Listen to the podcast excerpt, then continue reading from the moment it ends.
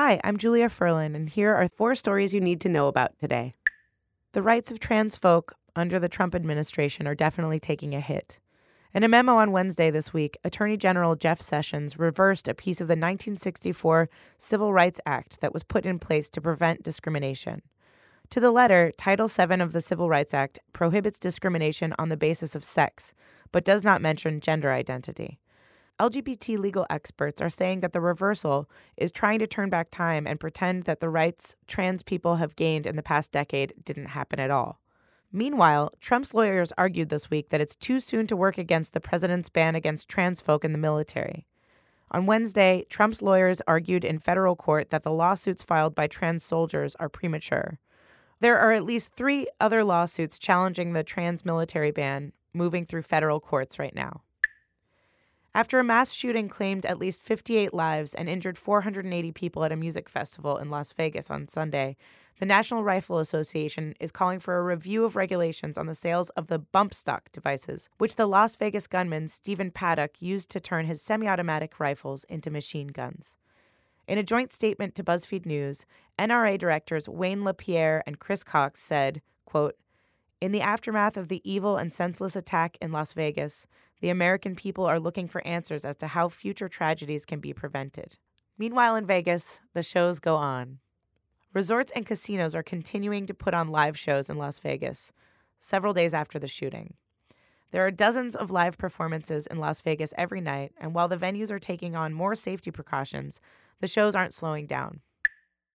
So, BuzzFeed News is wrapping up a week of stories, essays, and reporting about mental health awareness. And here to tell us about it is our senior health editor, Sally Tamarkin. Hi, Sally. Hey, Julia. So, I wanted to focus in on one piece in particular that I really enjoyed. I guess it falls into the category of news you can use. Mm-hmm. Um, it's basically just a bunch of really simple tips from therapists about how to take care of your mental health. Can you tell me about a few of them that you've found helpful in your life? Yeah, so uh, one of our reporters, Anna Borges, talked to a bunch of therapists and asked them, like, what is the simplest thing any human being can do for self care right now?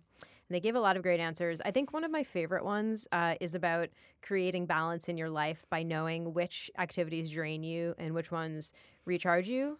Uh, but the tip had a really, really great actionable component, which is to basically write down a list of everything you do every day and next to it write d- like drain or recharge um, you know huh. and if you have a bunch of drains move some of those to another day or do those at a time of day when you have more energy wonderful 2017 is a challenging time to be a human in this world.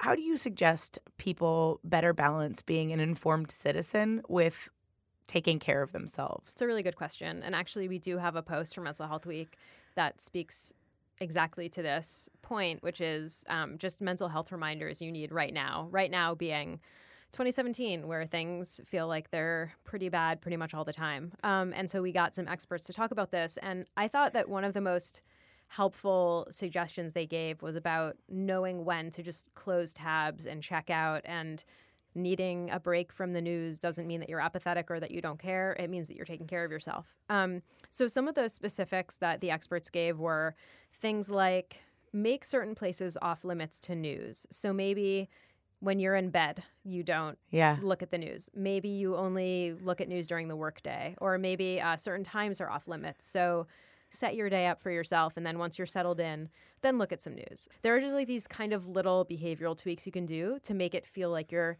being less inundated all the time but you're still being informed so you hear that, everybody? You don't need all of the news all the time. Mm-mm. Can you give us a, a, URL for people to go to if they want to learn more? Absolutely. It's buzzfeed.com slash mental health week.